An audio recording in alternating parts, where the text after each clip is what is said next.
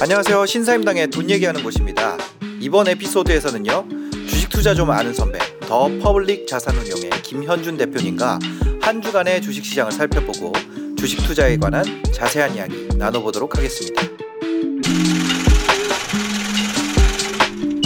오늘도 매주 수요일 낮 12시 아, 주식 투자 좀 아는 선배 김현준 대표님과 함께합니다. 네, 대표님 안녕하세요. 안녕하세요. 아 이게 훅 올라오니까 이게 시선을 가리네 제가 아 그렇습니다 어 하루에 한 포로 챙기는 가족 건강 6년근 정성을 정성 6년 정성 더 지난 홍상수제 아 입에 안 붙네 아직 큰일 났네요. 네. 이게 입이 너무 길어요. 이거 갈수록 아니 여기 프롬바이오에서 이름이 점점 길어져. 예전에는 뭐 되게 간단했거든요. 위관광의 메스틱. 챌린지 아니에요? 그러니까 이게 신사임당 괴롭히기 챌린지. 이게 점점 더 길어지고 있어요. 하여튼 그렇습니다. 이번에는 홍삼 스틱으로 돌아왔습니다. 여기서 그냥 다 샀어요. 그 배너 그러니까요. 광고 다 없어졌어요. 네. 진짜 딴거 하지 것 말라고. 아니 뭔가 진짜 효과가 있으니까 이거 네. 바꿔가면서 하겠죠. 그런가 봐요. 그렇습니다. 하여튼 그 오늘 오늘도 우문연답 하기 전에 네. 어떻게 지내셨어요 한 주 동안? 어뭐 지난 주에는 또 아주 짧은 휴가를 갔다 왔고요. 금요일에 휴가를 지금 네. 2주째 연속 쓰고 있고 금, 토, 일 이렇게. 금 토일 뭐 월요일까지 쉬는 날이었죠. 예. 회사원들은. 아 맞네요. 근데 저 같은 경우는 라디오 방송이 있었어가지고 월요일에 모셨는데 음. 네. 어쨌든 되게 즐겁게 부인이랑 아 지냈고요. 제가 이 휴가 때마다 하는 게 책 읽는 거거든요. 네네. 근데 이번에도 좀 좋은 책을 하나 읽어서 아. 아, 지금 아직까지 지키고 있어요. 뭔가요? 이 책 제목은 상자 밖에 있는 사람이란 책인데 상자 밖에 있는 사람. 이게 이제 그 사람들이랑 잘 지내라 이런 얘기예요. 쉽게 네. 얘기를 하면 네네네. 뭐 사실 책은 너무너무 좋은 내용인데 네. 그래서 제가 제 부인한테 지금까지 지랄지랄 했던 내용들이 거기 다 나와 있더라고. 아. 왜 이런 행동을 하는지를. 너왜 이렇게 상자 밖에 있니? 네, 아, 상자 안에 있는 아, 거예요. 왜 이렇게 상자 안에? 갇혀가지고 어. 나를 상자로만 판단을 하고 네. 되게 이제 안 좋은 생활을 했던 거예요. 네네. 그래서 너무 크게 깨닫고 네. 내 얘기를 진짜 얘가 알고 썼나 할 정도로 어. 그래서 금토일월화 수죠 오늘 네. 6일 내내 부인한테 짜증 한번 화 한 번 뭐 이런 거 한 번 잔소리 영 어. 내일만 지나면 일주일 그래서 아주 지금 인생이요 네. 바깥에 지금 날씨 너무 좋은 거 아시죠 완전 청명하면서 좋잖아요 네네네네. 그런 것 같아요 아. 비가 온 후에. 날씨처럼 네, 지금 저는 제 마음속이 네. 확 열린 느낌 입니다 어, 좋네요. 아주 행복해요 상자 밖에 있는 사람. 네. 음. 상자 밖에 있어야겠네요. 네, 상자 밖에 있다는 거예요. 이게 이게 무슨 상자, 얘기예요, 이게? 상자라는 게 네. 자기 방어, 자기 합리화 이런 얘기예요. 아, 그래서 네네. 내가 상자 안으로 들어가면 네. 모든 일이 다 안 좋게 보인다. 아. 그러니까 네가 그런 행동을 하는 거다라고 하는 거고. 999님께서 현준이 형 상자 안에 성격 공인한 거예요. 어, 그런 예, 개념이에요. 모따님 그동안 얼마나 짜증 내신 거예요. 맞아요. 알고 아. 이, 이분들 또 나를 이렇게 공격하네. 저 저도 저번 주에 네. 어, 상자 안에 있었습니다. 오. 어, 계속 저 상자 안에 살고 있는 것 같아요. 저 아. 얼마 전 깨, 깨동이야 뜬금이님께서 상장 안에 있다는 줄. 상장 한 줄. 네, 상장이라는 줄. 네. 네. 얼굴이 그럼- 진짜 좋아지셨어요. 이렇게 얘기하시네요. 네. 어, 화장한 겁니다, 여러분들. 네. 설탕친 토마토님께서 오늘도 빠지지 않네요. 유퀴즈에서 본 것 같기도 한데. 것 같기도 한데. 네. 아, 약간 어, 유퀴즈 발전하셨습니다, 그분 맞아요. 멘트가. 유퀴즈는 그분 맞아요. 네. 유퀴즈는 그분 맞고요. 네. 유퀴즈 그 여의도에서 그분 네, 맞습니다. 사무실이 여의도는 아니라고 합니다. 그렇습니다. 여기까지 이어서 하도록 하겠습니다. 네. 근데 이제 어 휴가 저는 요즘에 취미가 좀 생겼어요. 어떤 거? 걷기 말고. 아 걷기. 네. 근데 걸으면서 그 오디오북 듣기. 음. 예, 저도 요즘에 밀리의 서재를 그동안 결제만 해놓고 어, 진짜 잘 안 쓰고 있었거든요. 그거 듣는 건 전 안 해봤거든요. 네. 어떻게 읽어주는 거예요? 이 TTS로 그러니까 막 TTS로 기계음이에요? 있는 게 있고 네. 그다음에 이제 그 어, 유명인들이 요약본을 읽어주는 게 있고 음. 그 다음에 어떤 분들이 이제 평가 평론을 하는 게 아. 있는데 진짜 제일 안 좋은 건 평론. 네네. 듣다 보면은 아 이거 말하는 사람 자기도 잘 모르는 것 같은데 평가를 해. 이 책 막 특히 이제 세계적인 명저 있잖아요. 어, 네네. 그거를 아 이런 거는 뭐 별로죠. 막 이러면서 이렇게 아. 하는데 아 뭔가 그그 사람이 한 얘기를 이 사람이 평가를 해 이- 이런 느낌. 그래서 그거는 좀 제가 비추고. 네. 근데 이제 그 저기 유명한 분들이 요약본을 읽어주는 게 있어요. 오. 그게 뭐 30분에서 40분 정도 네, 되는데. 저는 이제 왕복 1시간 정도 걷거든요. 갈 때 이제 제가 걷고 올때 음. 할때 두 권 정도를 요약본을 오. 딱 듣고 나면 어 확실히 육체도 채우고 아, 그래요? 정신도 채운 것 좋네요, 같아요. 좋네요. 그래서 저 원래는 이제 걷는 게 시간 낭비라고 생각했는데 그 시간을 이제 이거 듣는 시간으로 쓰니까 음. 어 엄청나게 이 삶의 quality가 올라가는 느낌. 야, 네. 추천하시는군요. 아 이거를 사실 별로 배우는 게 없더라도 그 책을 들어, 들어서 배운 게 없더라도 걸어가면서 우월감에 빠져. 저 제가 이제 아침에 도핑 하거든요. 네네. 그그 노래 있어요. 아 저 그 Linkin Park 노래나 네네네. 아니면은 그 Idiotape 네. 지니어스 옛날에 네, 그 네. 있잖아요. 띠리리리리리 하는 거 어. 그거 딱. 들으면서 엘리베이터 타고 내려와 가지고 파이팅 있게 한 다음에 딱 이거 fit 네. 딱 해가지고 키고 밀리의 서재 딱 꽂고 한 시간 딱 걸으면 그때 이제 내가 뭔가 그때 좀 그걸 느끼죠. 뭐라 그래야 되지? 아 내가 돈 벌길 잘했다. 내가 이 시간에 출근을 안 하고 이걸 하고 있구나. 아, 예. 그런가요?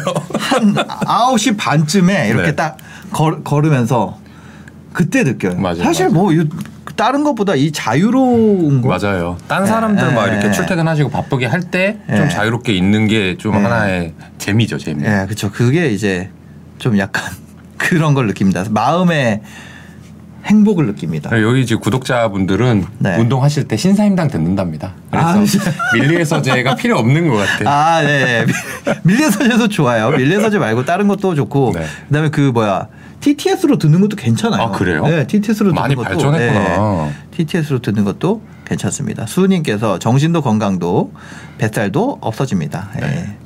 그래요. 하여튼 오늘 윌라에 김현주님 책이 없어요. 이거 윌라에 좀 윌라 관계자분 보고 계시면 김현주님 책 좀 해주세요. 네. 알겠습니다. 오늘의 오늘의 그 우문현답. 우문현답. 네. 오늘의 우문현답입니다. 오늘의 우문은 이겁니다. 따란 따란. 한 살이라도 어릴 때 깨달으면 좋은 것들. 음. 제목에 나와 있죠. 한 살이라도 어릴 때 나 이거 알았으면 진짜 좋았겠다 싶은 네. 거 혹시 있으세요? 있어요. 그냥 딱 듣자마자 떠오른 게 아 제가 방송 한 10분 전에 네. 앉아 있으면서 요거를 얘기를 드렸더니 아 이거 듣자마자 네. 할게 있다라고 네. 하셨잖아요. 있어요. 있어요. 어, 되게 궁금했어요. 근데 이제 시작할 때까지 제가 안 여쭤봤어요. 아, 일부러 그러신 예, 예, 거군요. 방송에서 들으려고. 예. 네. 어, 딱 그 질문 하시자마자 네. 떠오른 게 세 가지가 있는데. 아, 세 가지 네. 무려 하나는 이제 네. 내 삶의 자세. 삶의 자세. 그다음에 하나는 내가 이제 살아오는 길과 돈을 버는 방법. 네. 그다음에 하나는 주식 투자에 관한 거. 이렇게 세 가지가 생각이 났어요. 세 번째는 주식 투자에 관한 거. 네. 그러면 세 개 중에 주식 투자에 관한 거 먼저 들을까요? 그럴까요? 예. 주식 저희 투자에 관한 주식 투자 거. 좀 아는 선배니까. 예. 어, 제가, 이- 어, 지금은요, 네. 여기에서도 많이 말씀드리고, 이제 피디님도 아시겠지만, 네. 주로 B2C 소비재 위주의 투자를 합니다. 음. 내가 먹어보고 써보고 입어볼 수 있는 거에만 거의 투자를 해요. 네. 내가 써보는 거예요. 네. 그래서 뭐 맨날 뭐 삼성전자 투자하지 마라, 바이오 하지 마라, 뭐 음. 맞아, 메타버스 맞아. 어렵다 네. 이렇게 얘기하잖아요. 네. 근데 제가 원래 이랬던 게 아니에요. 아. 원래는 네. 우리나라 시가총액 1위가 삼성전자잖아요. 그죠. 삼성전자가 반 도체 회사잖아요. 네. IT를 빼놓고 우리나라에서 주식하기가 진짜 어려워요. 우리나라 IT 강국이니까. 한국이니까. 네네. 그래서 저도 IT를 열심히 했습니다. 음. 제가 직업 펀드 매니저 시절 때 안 해본 섹터는 아마 제약바이오 외에는 없었던 것 같아요. 아. 저 금융도 해봤고요. 자동차도 해봤고, 어, 반도체, 핸드폰, 네. 화학 뭐 다 해봤어요. 네네. 그 중에서 이제 열심히 했던 것들이 이제 반도체랑 휴대폰 관련된 주식들을 진짜 열심히 했었어요. 엄청 많이 파셨었겠네요 네. 분야를. 왜 네. 그럴 수밖에 없냐면 주식의 개수 자체가 많습니다. 종류 수가 많으니까 아. 뭔가 이렇게 돌을 뒤집어 보는 형태로 네. 좋은지 아닌지 확인을 해볼 거잖아요. 네. 그러면 이제 어, 그쪽에 어쩔 수 없이 종목 수가 많으니까 그거를 많이 볼 수밖에 없었어요. 네. 근데 어, 큰 실수를 이제 하게 되죠. 아, 어떤 어떤 실수인가요?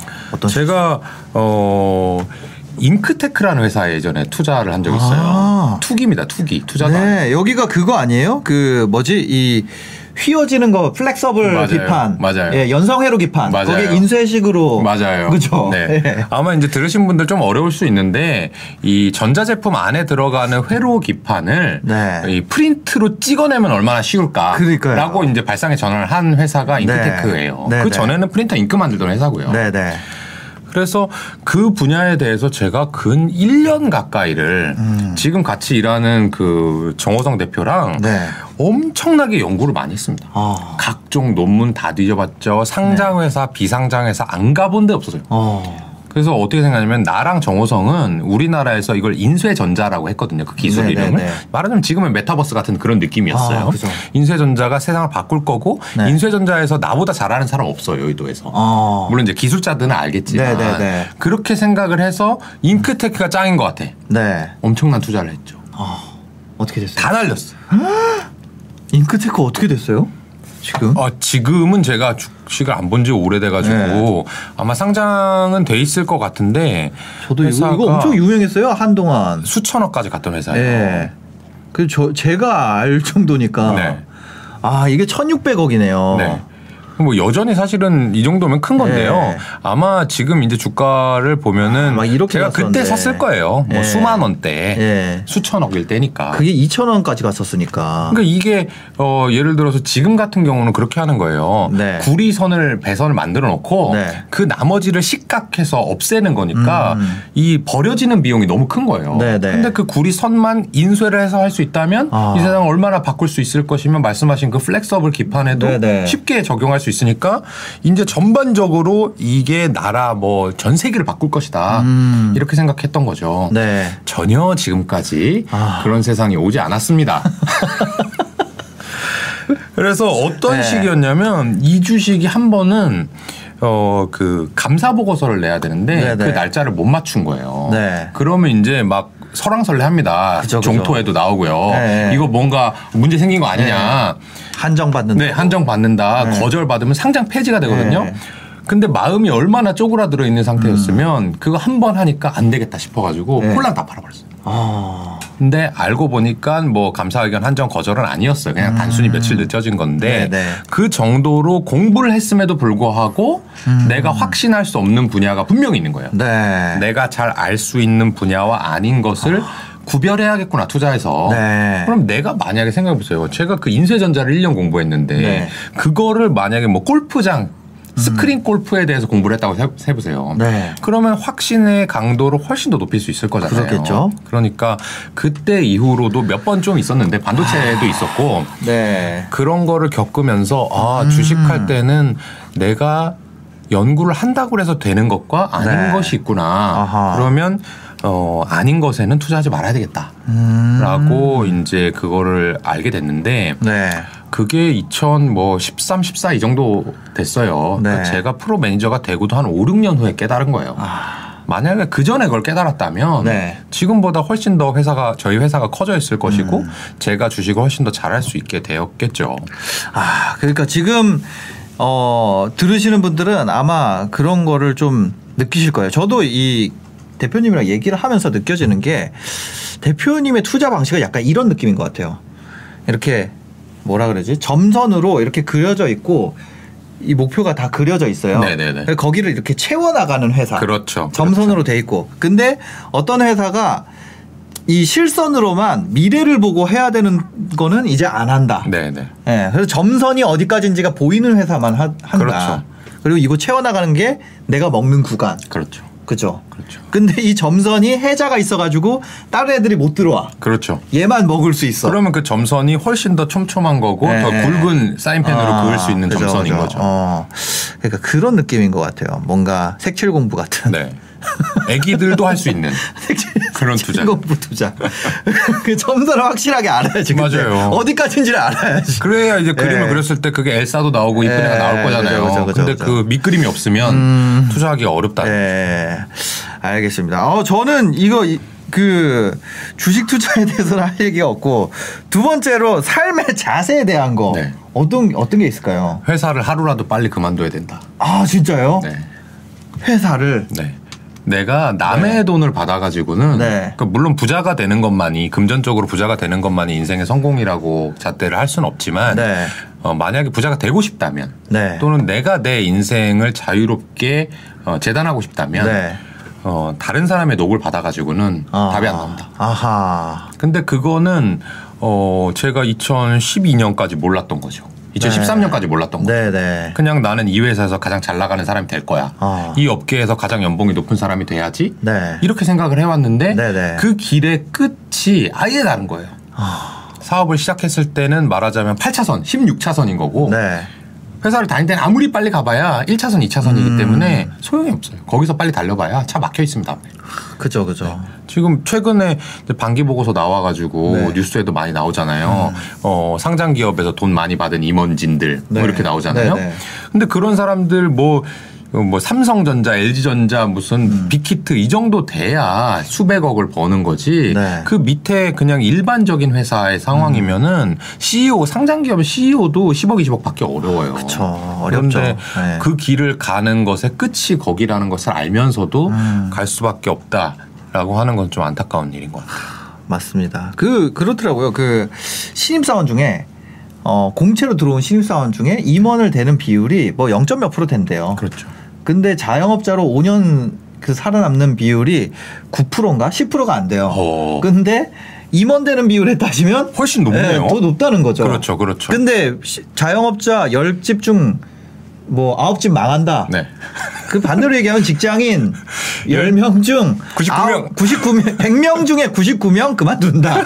그렇죠. 그죠? 그렇게 얘기하면 이제 예, 좀 실업자가 양산되니까 예, 예, 기사에 안 나올 예, 뿐이고. 그죠, 그죠, 그죠. 그렇죠. 만약에 자영업자로 5년 살아남았다. 네. 그러면 사실 회사원보다는 조금 더 자유로운 인생이 될 가능성이 저는 예. 높다고 봐요. 나와가지고 근데 내가 준비해서 자영업을 그러니까 99% 확률로 자영업이라는 거 아니에요. 네, 네. 근데 99% 확률을 준비하지 않는 건 진짜 위험한 선택이에요. 그러네요. 예. 어차피 당신이 회사를 평생 다닐 수 있는 가능성이 거의 없는데 네, 네, 네. 거기에만 목매고 있다라고 하는 건 잘못한 거네요. 회사는 감정이 없거든요. 어, 맞아요. 전 옛날에는 회사가 아 이게 더 어릴 때 얘기까지 가는데 저는 어릴 때 선배들이 내 인생을 책임져 줄 거라고 생각했어요. 음. 어떤 때는 저 사람들은 다 알아. 이미 다 겪어봤으니까. 네, 네. 특히 뭐 대학교 아, 처음 봤자죠. 처음 들어갔을 때 나는 고등학생이다가 이제 스무 살 됐는데 스물한 살 두 살 된 선배들 거기다가 뭐 스물네 살 다섯 살 된 사람들 진짜 나이 많아 보이죠. 그쵸. 저는 03학번일 때 네. 08학번 오잖아요. 그러면 야, 저 아저씨들은 대체 어디서 온 거지? 그러니까 모든 것을 다 깨달은 사람들인 줄 맞아, 알았어요. 맞아. 군대 가면 더 심하잖아요. 몇 개월 먼저 들어온 사람이 모든 것을 다 아는 사람처럼 그렇죠, 느껴지잖아요. 그렇죠. 근데 그런 게 이제 실제로는 그렇지 않다. 그 어떤 사람도 내 인생을 책임을 안, 해주, 안 져주고 네. 직장도 들어가면 그 선배나 뭐 팀장이나 그렇잖아요. 그 사람들이 나보다 엄청나게 그 많은 걸 알고, 알고 있을 것 같고 그 사람들이 내 인생을 책임져 줄 수 있을 것 같지만 실제로 그 사람들도 나랑 똑같은 직장인인 거예요. 그렇죠. 그냥. 그렇죠. 오너 실제로는. 제외하면 네, 네. 그리고 또 이제 인수인계 받으면 또 네. 그렇게 많진 않습니다. 아. 그죠, 그죠, 그죠. 그래서 이제 그 하, 책임을 남이 안 져준다. 네. 네. 자영업을 10년 해도 자유롭지 못한 경우 직장인도 10년 해도 자유롭지는 못하죠. 그렇죠. 네. 직장인은 평생 자유롭지 못하는 거죠. 네, 네. 그거를 확정 짓고 갈 거냐, 아. 아니면 내가 내 미래를 좀 한번 개척해 볼 거냐의 차이인 거죠. 아, 진짜 90% 확률로 자영업을 하게 된다는 거. 그게 그렇더라고요. 네. 인생은 혼자야, 심재영님. 술 술 안 드셨죠? 지금 그 정도의 대화는 아니었는데. 그러니까 야 인생은 혼자야. 지금 지금 사표 인쇄 중. 아니 준비를 하죠 아이, 준비를. 사표 안 내본 분이야. 네. 요새 인수해서 안 해요. 제가 아, 회사를 두 번. 나와봐가지고. 결제 올리죠. 네, 그냥 네. 이 시스템을 올립니다. 네, 결제 올리죠. 네. 그렇습니다. 알겠습니다. 아 저는 이제 이거 이거 있어요. 네. 우울증은 지나간다. 음, 이건 무슨 얘기예요? 아, 그러니까 우울한 감정, 나쁜 감정은 결국엔 지나간다라는 걸 지나가죠. 예, 예전에 몰랐어요. 어. 그래서 그거에 한번 꽂히면 그 계속해서 그것만 계속 바라보는 거예요. 음. 그럼 계속 그 드릴로 파고 들어가는 것처럼 그 기분만 계속 들고 이게 영원할 거라고 생각되고 아. 힘들 힘들어도 그게 영원할 거라고 생각이 네. 됐었거든요. 네. 근데 그게 지나간다라는 걸 언젠가부터는 깨달았어요. 아 근데 그러고 나면 잊혀지나요? 저는 어떤- 깨닫긴 하고 네. 후배들한테 야 지나가 하는데 네. 또제 거에 꽂히면 음. 그게 그냥 뭐 이렇게 못 흘려보내겠던데. 그러니까 그거를 딱 벗어나는 관점에서 보는 연습을 좀 하, 하는 것 같아요. 나중에는 그 다음에 어 이거랑 두 번째로 그거 있잖아요. 돈은 졸업이 된다. 음. 네. 그건 무슨 뜻이에요? 그때 이제 김현준 대표님 얘기해줘서 알게 됐는데, 제가요? 예, 내가 인생에 필요한 것들 다 아, 써보고 음, 음. 그거만큼 내가 돈이 있으면 그 다음부터 불안감이 싹 사라지죠. 맞아, 맞아. 그 그게 다 채워졌는지 아닌지만 점검하면 되는 거예요. 네. 그 이상의 돈은 사실 더 더 큰 비즈니스를 해보고 뭔가를 해보기 위한 저런 걸로 쓰는 거죠. 네. 예. 그렇죠. 그래서- 실제 그 돈이 필요한 건 아니에요. 잘 생각해. 네, 네, 네. 그래서 그 두 가지 돈은 졸업이 된다는 점과 어 슬픈 감정이나 우울한 감정은 어 내가 지나갈 수 있다. 음. 이거를 어릴 땐 몰랐어요. 돈은 무한히 계속 내가 그, 그 시지푸스의 언덕인가? 네, 네. 뭐 그거 있잖아요. 올리는. 이거 이거 네. 이거 계속 막 떨어지면 계속 올려야 되는 거 그런 건 줄 알았어요. 돈이. 음. 근데 그렇지 않다라는 걸 좀 알게 됐고. 예. 그렇습니다. 네, 손주연님이 자는 동안에도 돈을 벌 수 있는 사업이 아닌 노동 시간을 갈아 넣는 자영업이라면 음. 회사원과 다를 게 없다고 생각이 됩니다. 이렇게. 그렇죠. 조기 졸업하면 어쩌죠? 조기 졸업하면 좋죠. 그 다음부터 나 하고 싶은 거 하면 되잖아요. 네. 졸업이 되는데 왜 계속 벌어요? 약간 팩포가입니다. 아 그러면 아니 이거 하신 거 맞아요? 전 저는 졸업이 눈앞에 있다. 예, 지금 계절학기 다니고 있습니다. 아 빨리 졸업하려고. 학점 학점 빨리 달라고. 근데 아, 돈이 졸업이 된다고요. 김현준 대표님 그랬어요. 저는 될 것 같은데 아직 하지 않았어요. 왜 이렇게 근데 돈 졸업된다고 입으로 나발거리면서 너 여기 앉아가지고 왜 돈 벌고 있냐 이거 아니에요. 아 근데 또 이런 것도 있어요. 안 하면 뭐 하나 내가. 아 그렇죠. 아 이게 돈을 벌려고 하는 거랑요. 그냥 재밌게 하려는 거랑. TQQ님께서 네. 졸업하고 석사 박사 해야지. 아또 박사하고 또 포닥하고 이런. 아, 아니에요. 그렇게 하시면 안 됩니다. 네네네. 이거 이거 또 이- 재밌으셔가지고 이러시는 거잖아요. 그러니까요. 아, 네. 이게 끝이 끝이 없어요. 네. 어, 그 다음에 이제 삶의 자세까지 알아봤고, 돈 버는 방법에 대해서 한 살이라도 좀 빨리 깨달아. 아 그게 그게 회사 회사 아, 예, 얘기고 예. 삶의 자세. 삶의 자세는 뭐냐면 어 아까 조기 졸업 얘기가 네네. 연관이 되는데 네. 빨리 졸업할 필요 없다. 아, 빨리 졸업할 필요 뭔가 없다. 빨리 빨리 할 필요 없다. 네. 이게 돈 맞아, 버는 맞아, 것도 맞아. 마찬가지인데 네. 제가 이제 2003학번이고요. 네. 저는 이제 군대를 공익근무를 했는데 어떻게 이렇게 날짜가 딱 맞아가지고 그 당시에 이제 공익근무가 2년 2개월임에도 불구하고 네. 저는 휴학이 없었어요. 아. 딱 맞아서 네. 8학기 만에 이제 졸업을 하잖아요. 네네. 일반적으로는. 근데 저는 6학기 때 취직이 됐고 네. 7학기 때부터 일을 하기 시작했어요. 아. 그래서 저는 8학기를 안 다녔습니다. 그러면은 일을 하면서, 아, 그러니까 재학 중에 네. 취업이 되신 거네요. 네네. 어. 3학년 2학기 때 취직이 돼가지고 네네. 어 6개월은 학교를 다니게 해줬고 회사에서 음. 그래서 4학년 1학기까지 마치고 저는 네. 바로 이제 일을 하기 시작했어요. 네네. 그때는 그게 되게 잘난 건 줄 알았어요. 빨리 하니까. 네. 그게 어. 보면은 요새 남자분들 보면 네. 취업하는 게 20대 후반 정도 되는 것 같아요. 그죠, 그죠. 뭐 근데 저는 27, 이제 25세에 이미 일을 하기 시작했으니까 아. 몇년 이상 빠른 거예요. 재수도 안 네네. 했지, 휴학도 안 했지, 네네. 뭐 조기 졸업하지. 네. 그러니까 막 돈도 좀 빨리 벌고 그렇죠. 차도 빨리 끌고 네. 약간 괜찮아 보이잖아요. 네. 근데 그게 제 인생에서 지금 준 게 없어요. 아. 남은 게 없어요. 내가 한 2년 정도 남들보다 커리어를 먼저 시작한 것이 네. 그게 나한테 아무 준게 중요하지 없다. 아무 중요하지 않더라고. 어. 아까 얘기했던 뭐 회사를 빨리 그만둬서 사업을 했었어야지, 네. 주식을 좀 이렇게 했었어야지라는 걸 깨닫는 건 빠르면 좋았을 텐데 제가 뭔가 빨리 한다고 해서 음. 네. 얻었던 것은 한 1, 2년간의 우쭐함. 아, 술 한 잔 사주면서 네. 야너 뭐 취업 어렵지 나는 좀 했는데 뭐 이런 정도의 우쭐함 외에는 남는 게 없고 심지어는요 그 친구들이 휴학하면서 했던 뭐 공부가 됐을 수도 있고요 음. 네. 아르바이트 뭐 인생 경험 음. 뭐 해외 체류 네. 뭐 이런 것들 있잖아요 그런 아. 것들이 그 친구들을 훨씬 더 성숙하고 네. 다양한 경험을 보게 해준 거고 좀 풍부하게. 네. 어. 저는 뭐 그때부터 지금까지 하는 일이 네. 상장 주식 매매하고 분석하는 일밖에 없는데 음. 그걸 1, 2년 빨리 하면 그냥 1, 2년 빨리 뭐 돈을 벌 수는 있지만 네. 음. 내가 70의 부자가 되건 68의 부자가 되건 그게 무슨 상관 있겠어요. 그죠. 70과 50은 큰 차이가 있겠지만 그래서 어 여기 젊은 분들이 좀 보신다면 음. 젊은 분들은 아 나 취직이 안 되는데 어떡하지? 나 졸업 빨리 해야 되는데 나 재수했어. 뭐 이런 거 있잖아요. 네, 네. 그런 게 중요한 게 아니라 내가 뭘 하고 싶지? 내가 진짜 이거를 어 하면서 시간을 보냈을 때 돈과 상관없이 즐거운 게 뭐가 있지? 네. 피디님께서 유튜브도 하시고 사업도 하시고 뭐 드라마도 만드시고 그런 것 중에 재밌는 건 뭐지? 라고 하는 깨달음의 시간을 먼저 가지지 않으면 어. 그냥 당장 하루하루 시집부처럼 돈 버는 그 바퀴 안에 갇혀가지고 네. 나중에 늙어서야 아 내가 하고 싶은 건 이거였어라고 깨달으면 너무 슬플 것 같아서 아하. 저는 그곳은 하루 빨리 좀 알았어야 되는데 네. 나중에 알게 됐죠. 제가 취직하고 빨리 일하고 있는 게뭐 음. 네. 대단하지 않다는 사실을 나중에 알았습니다. 저 마지막으로 하나 생각난 거 있어요. 네. 이걸 내가 인생을 내가 선택한다라는 걸 알아야 되는 거. 아 그렇죠, 그렇죠. 그러니까 이게 제가 이게 진짜 어려운데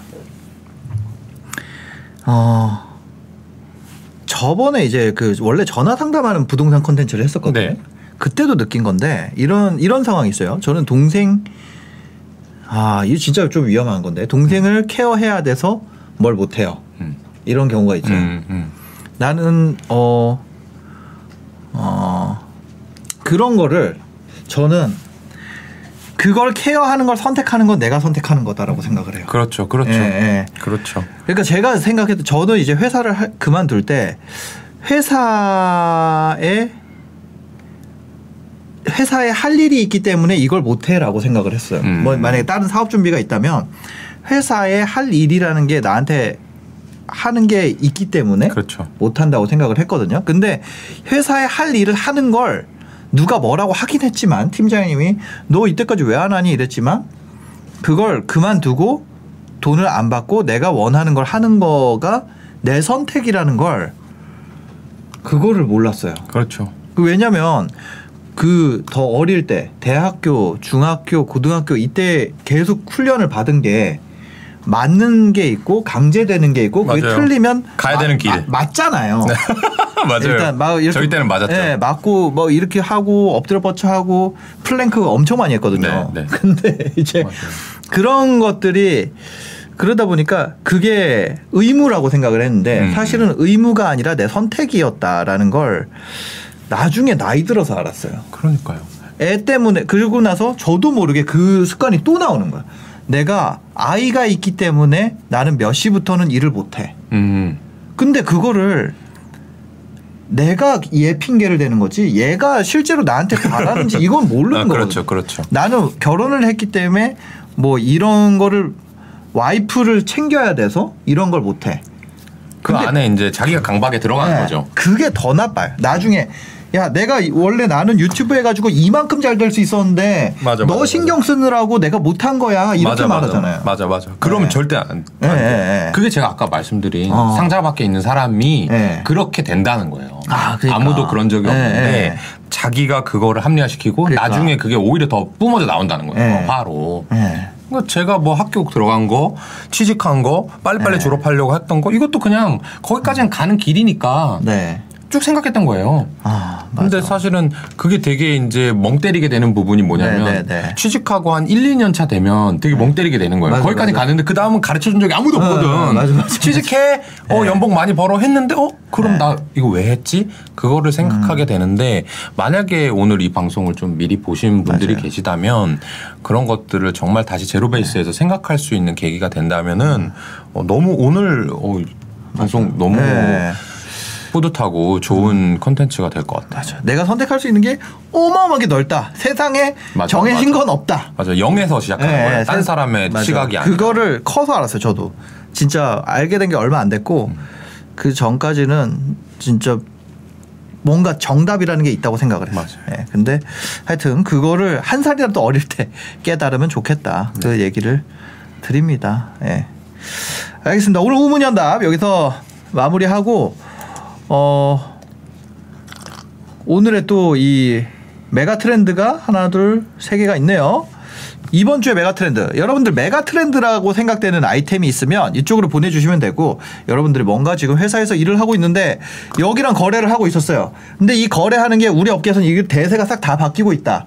라든지 아니면 내가 어떤 물건을 이거는 꼭 사야겠다. 이걸 안 사고는 못 빼기겠다. 예를 들면 모다모다 샴푸 같은 거. 네, 네. 라든지 뭔가 그런 걸 발견하게 되면 저한테 저한테가 아니라 여기 신사 테스크 골뱅이 gmail.com으로 보내주시면 저희가 소- 소개를 해드리고 같이 어, 이 관련된 종목도 생각해보고 사업 어, 뭐 아이템에 대해서 점검도 해보고 하는 시간을 갖고 있습니다. 그래서 메가 트렌드 오늘 첫 번째 메가 트렌드 한번 살펴보기 전에 모다모다 샴푸가 살 수가 없더라고요. 계속 완판이더라고요. 네. 아, 저도 깜짝 놀랐어요. 저도 아. 웬만하면 한번 사보고 싶은 마음이 있었는데 네. 진짜 이거는 무슨 백신 접종하고 그러니까요. 하듯이 살 수가 없는 상황. 그 통이 뭐 그 펌프 코리아? 펌텍 코리아. 주가도 뭐 계속 예. 오르고 있습니다. 지금. 그게 뭐가 다르길래? 그 궁금해가지고 열어보려고. 사보려고 사서 이거 뚜껑 열어서 네. 어떻게 생겼나 궁금하잖아요. 네, 네, 네. 근데 이살 샴푸 자체를. 살 수가 없어. 야 진짜. 다음 주에 아마 여기 놓여 있지 않을까. 아, 제가 네. 계속 그거를 하고 있는데 근데 유사 제품들이 나왔더라고요. 어 그래요? 예. 새치를 염색하는 네, 샴푸가 네. 나왔어요 네. 벌써. 네이버 GFA 배너 광고에 그게 떠가지고 제가 들어갔는데 방식이 달라요. 아 벌써. 네, 뭔가 두 개를 하얀 거랑 이거랑 믹스해서 쓰는 방식인데 아.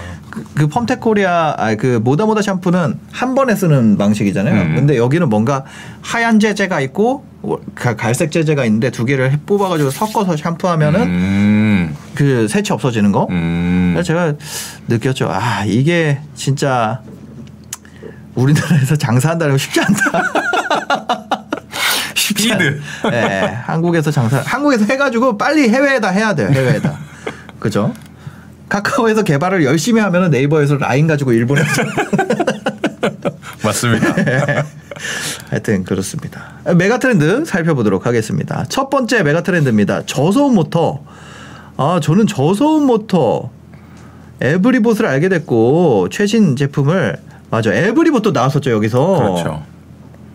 최신 제품을 부모님 댁에 선물했어요. 그런데 로봇 청소기뿐만 아니라 음식물 처리기, 창문형 에어컨, 서큘레이터 이런 생활 생활 편의 제품 다 알아보고 있는데 이 중에 공통된 키워드 음. 바로 저소음입니다. 네. 제조사는 항상 소음이 적은 것을 어필하고 유튜브나 리, 리뷰나 유튜브 리뷰나 제품 후, 후기에는 소음에 대한 평가가 빠지질 않아요. 음. 필수더라고요. 관련 검색을 하면서 소음을 줄이기 위해서 BLDC 모터가 필수적으로 들어간다는 걸 알게 되었습니다. 전쟁이 나면 양쪽의 무기를 파는 나라가 가장 큰 이득을 취하듯 수많은 제품 경쟁 속에서 필수 부품을 팔 수 있는 기업이 유망하지 않을까 싶습니다. 이상입니다. 훌륭합니다. 아, BLDC 모터. 네. 이게 소음이 적은 모터인가 봐요. 네, 이게 brushless 어. DC 모터라는 건데 네. 이거를 만들 수 있는 회사가 그렇게 아주 많진 않아요. 아. 그리고 국내에 이걸 만들어서 열심히 돈을 버는 상장사들도 네. 있습니다. 아하. 그래서 어, 말씀하신 대로 여기 지금 그 전쟁할 때 양쪽에 무기 파는 나라가 가장 큰 이득을 취한다는 게 상당히 소름 돋을 만큼 네, 네, 네. 좋은 접근법이시고요. 네, 네. 어, 충분히 투자에 적용할 수 있을 것 같습니다. 아, BLDC 모터. 그러네요. 하, 이런 게 있구나. BLDC 모터? 이거 네이버에 검색하면 나오겠죠? 나오죠. 그렇죠, 그렇죠. 이런 두 번째 메가 트렌드 한번 살펴보겠습니다. 두 번째 메가 트렌드 종이. 종이? 가 메가 트렌드라고? 종이? 종이 파피루스 때부터 하면 거의 인류의 역사 아닌가? 한번 읽어보겠습니다. 안녕하세요. 30대 주린입니다. 최근 올림픽이 폐막했는데 투지와 열정을 보는 것도 즐거웠지만 도쿄올림픽 이모저모 소식에 호기심 있게 봤습니다. 골판지 침대가 관심이 가더라고요. 올림픽 곳곳에 종이로 만든 물건들이 쓰여졌다는 기사도 봤습니다. 쓰레기통, 모니터 덮개, 도시락 용기, 식기나 스푼도 종이나 나무로 만들어졌어요. 우리나라는 플라스틱을 많이 사용하는데 앞으로 우리나라라든지 전 세계가 도쿄올림픽에서처럼 종이나 나무 재질의 물건으로 전환될 가능성이 있을까 해서 보내봅니다. 환경을 생각한다면 종이 재질의 용기를 사용하고 재활용하는 게 가장 좋을 것 같은데 스타벅스의 종이 빨대를 사용해 본 경험으로 종이 맛이 나는 것 같은 커피에 실망한 경험이 있어 이게 메간드레, 메가 트렌드가 될지 궁금하기도 하고 같이 얘기 나눠보고 싶네요. 이런 이렇게 얘기 보내주셨네요. 네. 종이. 아, 이런 얘기가 있더라고요. 근데 네. 저도 뭐 정확한 건 아닙니다. 그냥 어디서 주워 들은 건데 종이로 인해서 베어지는 나무가 너무 많다. 그렇겠죠. 예. 근데 이제 종이 같은 경우는 네. 이제 나무가 베어져서 만들기도 하지만 어쨌든 재활용이 거의 가능한 아, 그죠, 그죠. 것이기 예. 때문에 그래도 뭐 플라스틱보다는 환경에 음. 좀 좋을 것 같고요. 이게 재활용을 한다라는 개념은 결국에는 네. 골판지로 갈 수밖에 없습니다. 골판지. 골판지는 색깔이 이제 노랗잖아요. 네네. 근데 우리가 쓰는 여기 A4 용지 같은 거 이런 하얗죠. 거는 하얗습니다. 이거 네. 백판지라고 하는데 네네. 여기는 이제 이 재활용한 종이를 쓰면 이 네. 종이가 좀 노래지고요. 아. 펄프를 많이 쓰면 쓸수록 이렇게 하얘지거든요. 네네. 그래서 펄프라고 하는 건 말씀하신 대로 나무를 베야 되는 거니까 어떻게 네. 보면 환경에 대단히 좋은 건 아닌 것 아. 같고 그래서 골판지가 이것저것 아까 말씀하신 스타벅스 뭐 빨대도 있지만요. 네. 그 외에도 플라스틱을 대체하는 일들이 상당히 많아지고 음. 있습니다. 뭐 예를 들면은 뭐 배송 안에 이 내장재들 있죠. 아, 맞아. 뽁뽁이 대신 요즘에 이렇게 그렇죠. 골판지로 예. 들어가잖아요. 그물같이 생긴 그거 있잖아요. 그렇습니다. 예. 그런 것들로 많이 대체가 되고 있어서 아. 어, 전반적으로 이 골판지 회사들은 네. 어, 매출액이 꾸준히 능, 늘어날 수 있을 것으로 네. 추측되고요. 어, 이 백판지를 만들고 인쇄용지를 만드는 회사들은 판매량이 늘진 않아요. 다 백판지는. 아시겠지만. 네네네. 근데 골판지 같은 경우는 워낙 택배 물량이라든지 새벽 배송 이렇게 늘어나고 있어서 음. 네. 실제로 판매량도 연간 5에서 10%씩 꾸준히 아. 늘어나고 있고요. 그것을 만들 수 있는 회사가 우리나라에 사실 몇 개 없습니다. 아, 골판지 회사가요? 네, 골판지를 아. 이제 수거해가지고 하는 네. 고물상이나 이런 부분은 상당히 많지만 네. 그걸 꽉 눌러가지고 종이로 만들 수 있는 그 초직이라고 하는데 네. 그 기계가 수천억 정도의 설비 투자가 아, 들어가요. 설비 산업이네요. 네, 수십 미터의 큰 설비가 필요합니다. 네, 네, 그래서 네. 우리나라에서 만들 수 있는 회사가 몇 개 없어서 저는 이 골판지는 네. 물론 이제 사이클이 좀 있긴 하지만 장기적으로는 우상향할 수 있는 분야다 이렇게 봅니다. 옛날에 그 반기문 테마주 중에 파- 삼보판지라고 있었는데. 아 그래요? 관련 관련된 몰라요. 저도 그 삼보판지도 똑같이 골판지 하는 아, 거죠. 그래요. 그- 예, 갑자기 그게 생각이 나네요. 그런 대선 후보가 있었는데. 그렇죠. 예. 그 10년 전인가요? 예, 지금 뭐 하시는지. 예, 그러 그쵸. 뭐. 세 번째 메가 트렌드. 그 종이에 대한 거는 골판지 업체를 좀 보는 게 좋겠다. 만약에 그렇죠. 종이에 대해서 내가 메가 트렌드를 보고 있다면 백판지는 좀. 역 메가 트렌드니까. 아, 백판지는 오히려 좀 덜 쓰고 네네. 화장지도 요즘에 그 뭐 백화점 같은 데 가보면 약간 갈색 화장지 많이 나오더라고요. 많이 나오죠. 예. 묻었는지 안 묻었는지 잘 보기 어려워.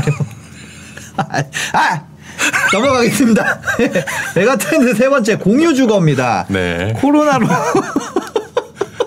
그러다 뭐 이렇게 네. 막 네. 아니, 제가 이상한 소리를 하고 있어가지고 스스로 스스로에게 갈 이렇게 그, 그 그거 아세요? 갈 이런 거. 아, 알죠, 알죠. 그 용소야 이런 데서 네, 네. 헛소리 하면 갈 이제, 이렇게 네, 하잖아요. 만화 네. 데서. 알죠. 공유 주거입니다. 코로나로 집에 있는 시간이 길어지고 재택근무로 전환되면서 나만의 공간, 자취에 대한 갈증. 맞아. 요즘에 이거 진짜 그렇죠. 이걸로 그 거기가 돈 아, 엄청. 재택근무를 하니까 네. 부모님 등쌀에 못 이겨서 나온다는 거예요. 네, 그렇죠. seed money가 부족해서 전월세를 알아보는데 음. 집값이 너무 비싸요. 제 마음을 알았는지 일- 인스타그램 알고리즘에서 공유 주거 시스템 아 이런 게 있구나. 이게 뭐죠? 그 약간 쉐어하우스 이런 건가 봐요. 음, 맹그로브 숲 아닌가요? 이거? 숲. 그렇죠. 그렇죠. 맹그로브 디어스 에피소드 셀립 등 다양한 공간을 알게 됐습니다. 쉐어하우스는 다르게 다른 약간 와, 저도 이런 거 처음 들어보는데. 약간 이제 개인 방은 있고 네. 뭐 이렇게 라운지도 같은 있고 건가? 이런 느낌인가요? 고시텔인데 훨씬 더 좋은 네, 그런 느낌인 것 고급화된. 네. 공유 공간은 크고 쾌적해서 같은 가격이면 일반 쉐어하우스나 월세보다 공유 구- 주거 공간을 선택하겠구나 싶었습니다. 음. 호텔 같은 서비스에 입지 조건도 좋아서 대기업에 다니는 직장인들도 많이 이용하고 있습니다. co-living 공유주택 단기 임대 같은 키워드의 월간 예상 실적도 계속 우상향하고 있어요. 음. 지난해 정부가 부동산 서비스 산업을 고부가 가치를 창출하는 산업으로 성장시킨다고 발표한 만큼 시장 기대감도 커지고 있다네요. 코리빙을 계획하고 건설하는 회사는 보통 스타트업 기업이 많아 상장되어 있는 기업이 적은데 자이 S&D는 시설 관리부터 부동산 역할까지 해주, 해주더라고요. 예, 이렇게 어, 자이 S&D. 훌륭하십니다. 네. 이것까지 찾아내신 분이라 그러면 음. 많이 공부를 하신 것 같고요. 네. 저도 이거 쭉 들으면서 자이 S&D를 보기 전까지는 네. 어, 어떤 주식들을 추천을 해드려야 될까 아. 이런 생각을 했는데 자이 S&D는 이 그 GS 건설의 자이 브랜드를 쓰는 네. 어, 재건축 전문 업체라고 보시면 됩니다. 아. 그래서 좀이 작은 빌딩을 재건축할 때 네. 오피스텔 같이 단동짜리를 만들 때 네, 자이 네. 브랜드를 쓸 수 있는 권한을 부여받아 가지고요. 와. 어쨌든 1인 가구도 브랜드 있는 아파트, 브랜드 있는 오피스텔에 살고 싶으실 거잖아요. 네, 네, 그래서 네. 그런 쪽에 이제 업을 하는 회사라서 네. 어, 관련이 충분히 있을 것으로 추측이 됩니다. 네네네네. 아. 이거 진짜 아니 똑같은 오피스텔인데 자이면은 더 가, 그 가치가 있지 않을까요? 그렇죠. 그렇기 아무래도. 때문에 같은 땅 값이라도 조금 더 비싸게 네, 네, 네. 분양을 할 수 있을 것으로 그렇게 아, 추측이 됩니다. 좋은 것 같은데. 네. 저도 이 회사를 이제 초반에 분석을 좀 했었고요. 네. 근데 이제 결국에 투자는 안, 하- 안 했는데 음. 그 이유가 뭐냐면 이 우리가 투자 주식 투자를 할때 네. 상장 주식인지 아닌지를 중요시 보잖아요. 우리가 네. 투자할 수 있어야 되니까. 네, 네. 근데 거기에 좀 매몰되면 문제가 생기는 게 뭐냐면 아, 네네. 자이 S&D는 이런 어, 소형 wrong, 브랜드 주거 공간을 만드는 유일한 상장사는 맞아요. 네. 근데 상장사로서 유일한 것이지 경쟁사가 없는 건 아닙니다. 아. 말하자면 브랜드가 KT에서도 이런 거 하잖아요. KT 에스테이트인가? 예. 그런가요? 그 네. KT는 근데 브랜드가 좀 약하잖아요. 아, 그죠, 그죠. 근데 말하자면 푸르지오도 있을 수 있고 아. 뭐 아이파크도 있을 수 네. 있고 여러 가지 브랜드들이 있잖아요. 네. 그 회사들이 다 이런 일을 하고 있어요, 사실은. 아, 하고 있구나. 네, 하고 있는데 이 회사는 이걸 분할해 가지고 네. 요것만 상장을 시켜 놓은 거예요. 아. 그래서 투자 자로서 이제 매력도는 있지만 네. 과연 이 자이의 브랜드가 다른 브랜드 대비해서 좀 더 좋은 게 맞느냐 음. 또는 어 다른 회사들보다 이런 소형 평형 네. 단동짜리 오피스텔 개발을 이 자이 S&D가 다른 데보다 잘하느냐 아. 이런 거는 조금 어, 면밀히 분석할 필요가 조금 다른 있어요. 얘기다. 네. 아. 상장이 요것만 돼 있다고 그래서 네, 네, 실제로 네. 건설을 얘네만 하는 것은 아니다. 요거까지 말씀드릴게요.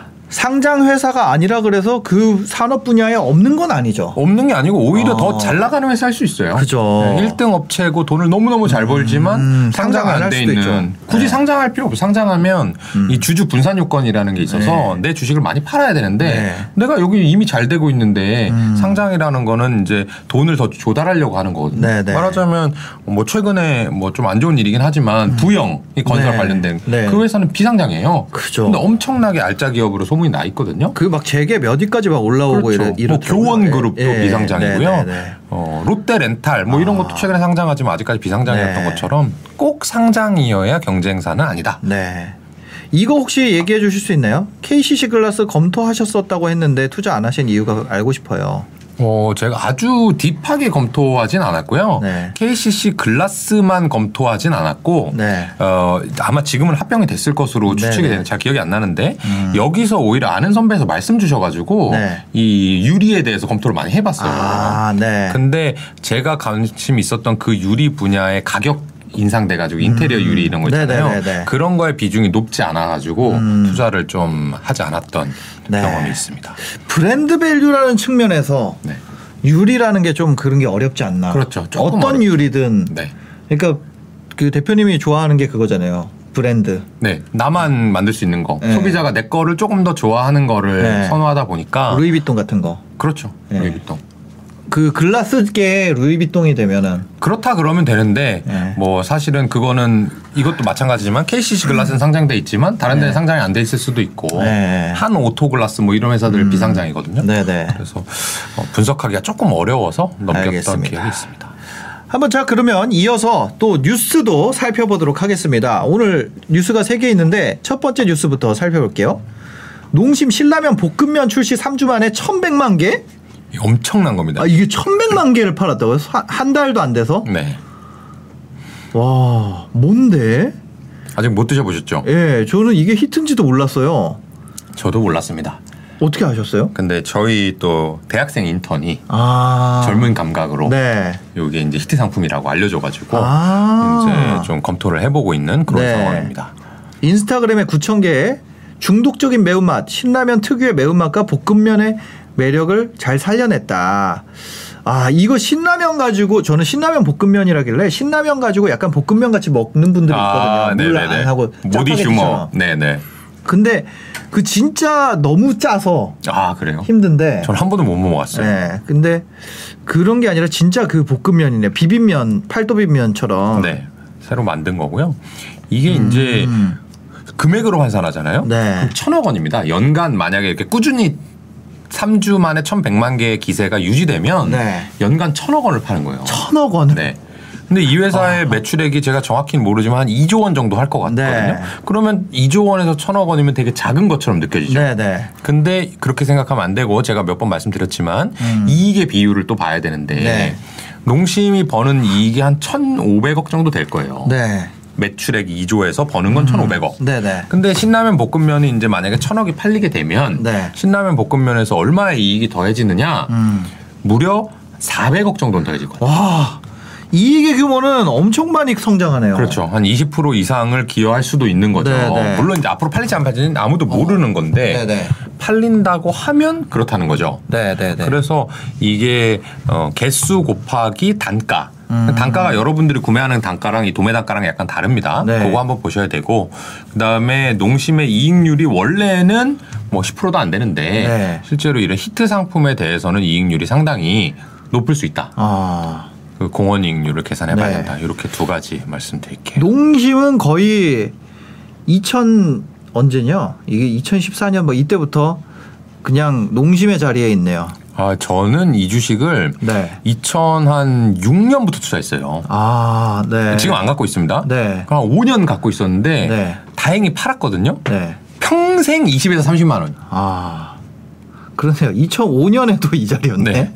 저 제가 한 20에서 30 사이에서 그냥 했을 거예요. 네. 평생 안 올랐어요. 아, 이때 잠깐 그때는 저기 뭐죠? 기생충. 아, 그 짜파구리 아니, 나 짜파구는 2020년인가요? 아 모르겠습니다. 네네. 그, 그때 한 번 오르고 네. 그 외에는 이때는 윤후가 먹었던 짜파구리 같은데. 그지 않아요? 추억의 윤후. 예. 기억이 그분- 없는데 어쨌든 농심은 이제 주가는 안 올랐어요 지금까지는. 네. 네. 근데 생각해 보십시오. 농심이 뭔가 히트 상품을 낸 적이 네. 거의 없거든요.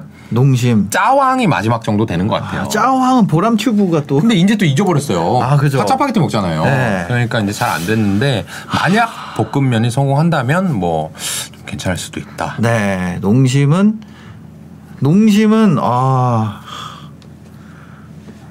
모르겠습니다. 아니 저 아니 저는 아니 제가 모르겠다고요. 네네. 아, 네, 모르, 네, 모르는 게 당연한 겁니다. 네, 지금 네. 3주밖에 안 됐기 때문에. 네. 네. 하여튼 그렇습니다. 투자 투자하실 분들은 그렇다. 이 이거를 참고를 했으면 좋겠다. 네. 뭐 2005년 2005년이 고점이었는데 지금도 2005년 가격. 그렇습니다. 그렇죠? 진짜 15년 동안. 안 올랐네. 15년이면은 아이고. 2005년이면은 제가 군대 가기 1년 전이네요. 제가 주식 시작했던 때가 2004년이에요. 아, 그러니까요.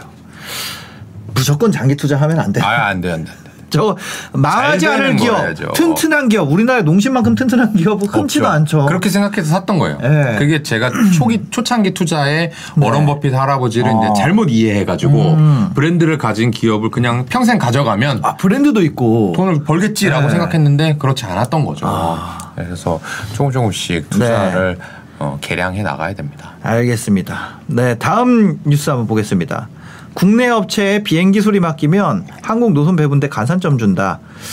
국내 비행기 수리 업체들한테 좋은 소식인가요? 그렇습니다. 아, 국내 비행기 수리 업체 중에 상장된 데가 있나요? 어 있어요. 어디지? 이 대한항공 계열의 네. 회사가 좀 있고요. 그다음에 그렇지 않더라도 비행기 부품이라든지 네. 이런 것을 생산하는 회사들도 몇 군데 상장이 아, 되어 있습니다. 두세 네. 군데 정도 상장되어 있는 것으로 아는데요.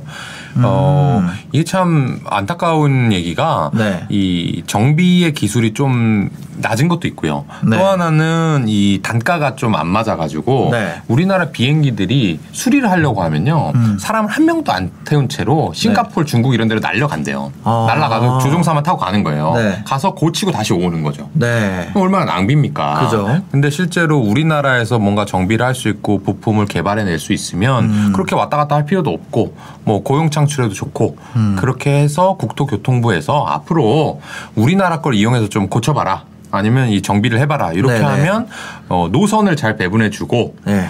여러 가지 인센티브를 주겠다 이런 건데 항공사들은 어떻게 보면 국토교통부의 밑에 있는 거예요. 네. 금융업자 저 같은 금융업자는 금융감독원의 밑에 있듯이 그렇죠. 국토교통부에서 노선을 허가 안 해주면 음. 비행기 아무리 좋은 거 많이 갖고 있어 소용이 없거든요. 그죠. 근데 또 만약에 사람들 안 가는 대로 날려보내요. 너 거기만 허가해 줄 거야. 음. 네. 그럼 울면 거짓말 되는 거죠. 아, 노선을 나눠주는 거구나. 네, 그 허가제거든요. 네. 그래서 가장 강력한 인센티브를 걸고 네. 이제 그 시장 규모를 많이 키워보겠다. 음. 라고 하면 어 아까 얘기 나왔던 그런 대한항공 계열의 회사들은 네. 매출액과 영업이익이 장기적으로 꽤 늘어날 수 있을 것 같아요. 아 이게 부품 국산화가 잘 이루어져야 될 텐데 이게 사- 이런 거 딱 했는데 추락 사고 나면은 이거 어떡하지 진짜. 근데 네. 어차피 어, 이것도 뭐 좋은 건지 나쁜 건지 모르겠는데 네. 대단히 어려운 부품은 못 만들어요. 아, 그렇게 이렇게 뭐 그죠, 추락 그죠. 사고 이런 거에는 만들지 못하고 네. 여기 이 기사에 나오면 어느 얼마 정도 이, 음. 이 열의한 상황이냐고 나오냐면 네, 네. 우리가 이제 비행기 앉아가지고 밥 먹을 때 네. 식판 내리잖아요. 네. 식판 옆에 이렇게 동그란 거 달려 있죠. 네. 컵 꽂는 거. 네네. 그것도 우리나라에서 못 만드는답니다. 아 아직까지. 세상에. 아 어쩐지. 근데 그거는 괜찮잖아요. 충분히 만들 네, 수 있는데 네, 네. 아직 인증이나 허가 절차가 안 됐을 아, 뿐인 거예요. 그러니까 그거에 맞는 규격 상품이나 이런 네. 거를 그쵸? 그 그런 거 있잖아요. 정품 말고 네, 네. 이거 이런 거 있잖아요. 그렇죠, 그렇죠. 리퍼 제품. 규격 규격품인가? 네, 네. 뭐 그렇죠. 자동차 호환, 호환 제품, 호환 가능한 호환 제품들. 제품 그런 거를 좀 우리나라에서 만들어서 해도 되는 부분이면 그 반도체 장비 쪽도 그렇게 한대요. 그럼요, 그럼요. 네. 같은 것만 쓰지 호, 않고요. 호 환 제품 하는 회사들이 있다 그러더라고요. 그런 걸 이제 딱 만들어내면 갑자기 돈을 엄청나게 벌기 시작해요. 네. 일본 회사들이 독점하고 있던 부품과 소재를 네. 우리 걸 넣어도 됩니다라고 이제 인증을 삼성전자한테 받으면 네. 그래서 주가 엄청나게 오르죠. 아, 아, 아, 이거 저 제가 그 추락 얘기할 때 이 얘기 하시는 줄 알고. 임민재님께서 high risk high return이라고 아니 그 그거. 아니- 추락은 안 됩니다. 네, 아니에요 네, 네. 그런 게 아니라 이제 그 옆에 컵꽂이 이런 네. 거 그 패드 같은 건좀 바꿀 수 있지 않나요? 그렇죠. 그 앞에 모니터 아 그런 거는 모니터 우리나라 너무 화질이 구려가지고 진짜 그러니까 그게 이제 네. 바꾸지 않는 이유는 이제 결국엔 돈 때문이죠. 아. 이제 굳이 내가 안 바꿔도 노선을 네. 이제 독점하고 있으면 음. 손님들이 타니까 그랬던 거고 그리고 비행기 이제 내구 연한이 상당히 길거든요. 네, 오래 네. 탑니다. 수준 네. 타요. 그래서 그런 건데 우리나라 삼성, LG가 외국의 국적 아, 그 유수의 음. 네. 국적기 항공사들한테 그런 것들 많이 공급하고 있거든요. 네, 네. 이미 그래서 음. 충분히 가능한 일일 거라고 생각이 됩니다. 알겠습니다. 요거 같은 경우는 나라에서 강제하고 있는 만큼 네. 조금 뭐 해당 관련된 회사에는 분명히 이익으로 돌아올 네. 부분이 있겠네요. 이게 굉장히 큰 메리트니까 한국 노선을 나눠주는 거를 정해주는데 네. 그거를 할 때 가산점 준다고 하니까 네. 그죠? 마지막 뉴스입니다. 마지막 뉴스 GS 리테일 배달앱 2위 요기요가 GS 리테일한테 갔구나. 그렇습니다. 아 이게 요기요에서 배민을 사고 갈아타게 한 거잖아요. 그렇죠. 바꿨죠. 그죠? 이거 네. 주고 이거 뺐고. 예. 아, 이게 GS 리테일에서 배송 혁신을 한 GS 리테일이 배달앱 요기요를 품는다. 하, 좋은 것 같아요. 네. GS 리테일에서 GS 리테일 도시락 맛있거든요. 네네. 여기 요기요에서 갖다 주면 그렇죠. 그 뭐야 장모님 도시락 이런 거 해가지고 제가 그냥 지나가다 보니까 CU의 배달을 네. 요기요가 하고 있더라고요 원래. 아 CU 배달을요? 네. 아. 근데 이제 어, GS랑은 경쟁사잖아요. 네. CU랑. 그래서 이거 어떻게 될까 이제 좀 궁금하기도 한데 음. 이 기사에 따르면 GS25 편의점도 있죠. 네. 그다음에 더 프레시 슈퍼마켓도 있죠. 랄라블라라는 H&B 스토어도 아 맞아 있죠. 랄라블라도 여기 거지. 그거를 이제 배송을 가장 많이 해줄 수 있는 회사가 네. 이기는 싸움이에요. 그래서 그걸 온라인 쪽에서 가는 쪽이 이제 쿠팡 이츠. 네. 쿠팡이 가고 있는 거고 음식점 배달을 확실히 잡은 상태에서 확장해 나가고 있는 쪽이 이제 우한 형제들 배달의 민족 네. 딜리버리 히어로죠 이제는 그렇고 이제 GS 같은 경우는 여러 가지 오프라인의 이런 망들과 브랜드는 가지고 있는데 음. 이 배달할 수 있는 이 micro fulfillment 네. 뭐 아니면 이 last mile mobility 이런 것들을 이제 요기요를 통해서 할 수 있으니까 아. 어 저는 이 약간 편의점 시장에서 네. 어, 큰 변화가 일어날 수 있지 않을까 네. 그런 기대가 됩니다. 아 알겠습니다. 어, 이 요기요에 대한 것까지. 아 근데 이런 게 좀 갑자기 궁금하네요. 옆에 60원 오른다고 이렇게 많이 팔린다고? 뭐죠? 라면일까요? 뭘까요? 라면이에요. 아 라면 판매량이 엄청 늘었다. 이- 아, 또 농심이 이렇게 저, 저희가 뭐 외경에 요청한 것도 아닙니다만 옆에 이렇게 떠 있길래 사재기 수준까지는 아닌데 엄청 많이 팔리고 있다. 네. 가격 올린다고. 맞아요, 맞아요. 네. 아, 이 얘기도 아까 잠깐 드렸어야 되는데 까먹었는데 우유도. 가격이 오르는 것도 네. 이 식품업체한테는 상당히 좋은 시그널이고 네. 제가 예전에 인플레 인플레 할때 네. 아마 연초 정도 됐던 것 같은데 음. 그때 이제 수혜주로 식품업체들이 네. 가격을 곧 올릴 것이다. 아. 예, 근데 지금 이제 순차적으로 올리고 있고요. 네, 네. 가격 올리고 나면 아까 2조 원 매출이라고 했는데 10% 올렸다고 치면 2천억이 그냥 남는 거예요. 아, 갑자기 그죠, 그죠, 그죠. 추가로. 네. 그러니까 이 식품업체한테 가격 인상은 상당히 큰 신호입니다. 알겠습니다. 오늘 여기까지 살펴봤습니다. 어, 마지막 GS 요기요 소식까지. GS 리테일 어떻게 됐나요? G GS 리테일. 아니 건설로 들었네. GS 리테일. 어, GS 리테일도 뭐 계속 그 자리 네, 언제나 엔진을 켜둘게네요. 나서 여기도 아 그러니까 이익도 많이 늘고 하는데 네. 그러네요. GS 리테일 좋은 회사라고 생각이 됩니다만 정말 여기서 많이 사 먹잖아요. 그럼요. 편의점. 그럼요. 저도 집 앞에 뭐 편의점 지배하고 있죠 지금. 근데 사실 편의점은 근데 브랜드 value는 없는 것 같아요. 그렇죠. 그냥 집 앞에 있는 거 사는 거죠. 그죠? 제일 가까운 거 하니까 그런 부분에서 좀 요기요가 생기면 그런 게 좀 생기잖아요. 그렇죠. 예. 뭔가 차별화 포인트를 가져가야 되는 거죠.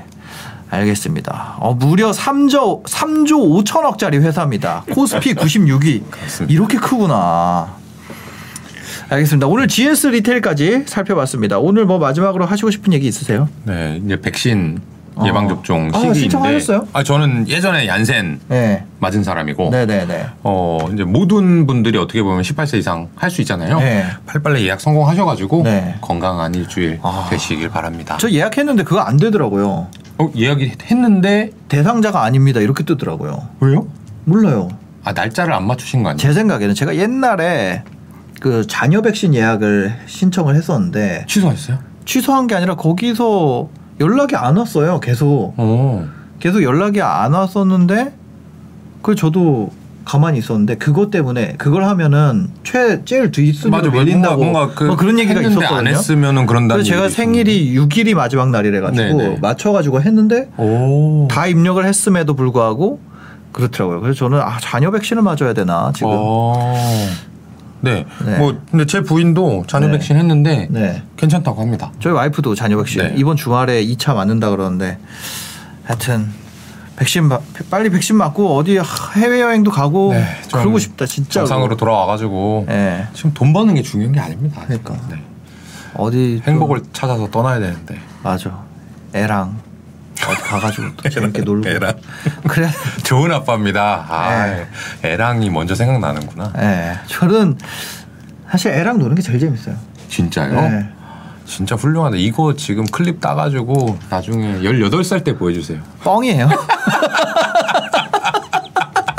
네, 그렇답니다. 호야 미안해. 갈. 갈. 알겠습니다. 오늘 영상 봐주셔서 감사합니다. 여러분들 행복한 하루 되시고요. 혹시 생각나는 메가 트렌드 있으면 여기로 메일 부- 보내주시면 저희가 방송에 반영하도록 하겠습니다. 영상 봐주셔서 감사합니다. 행복한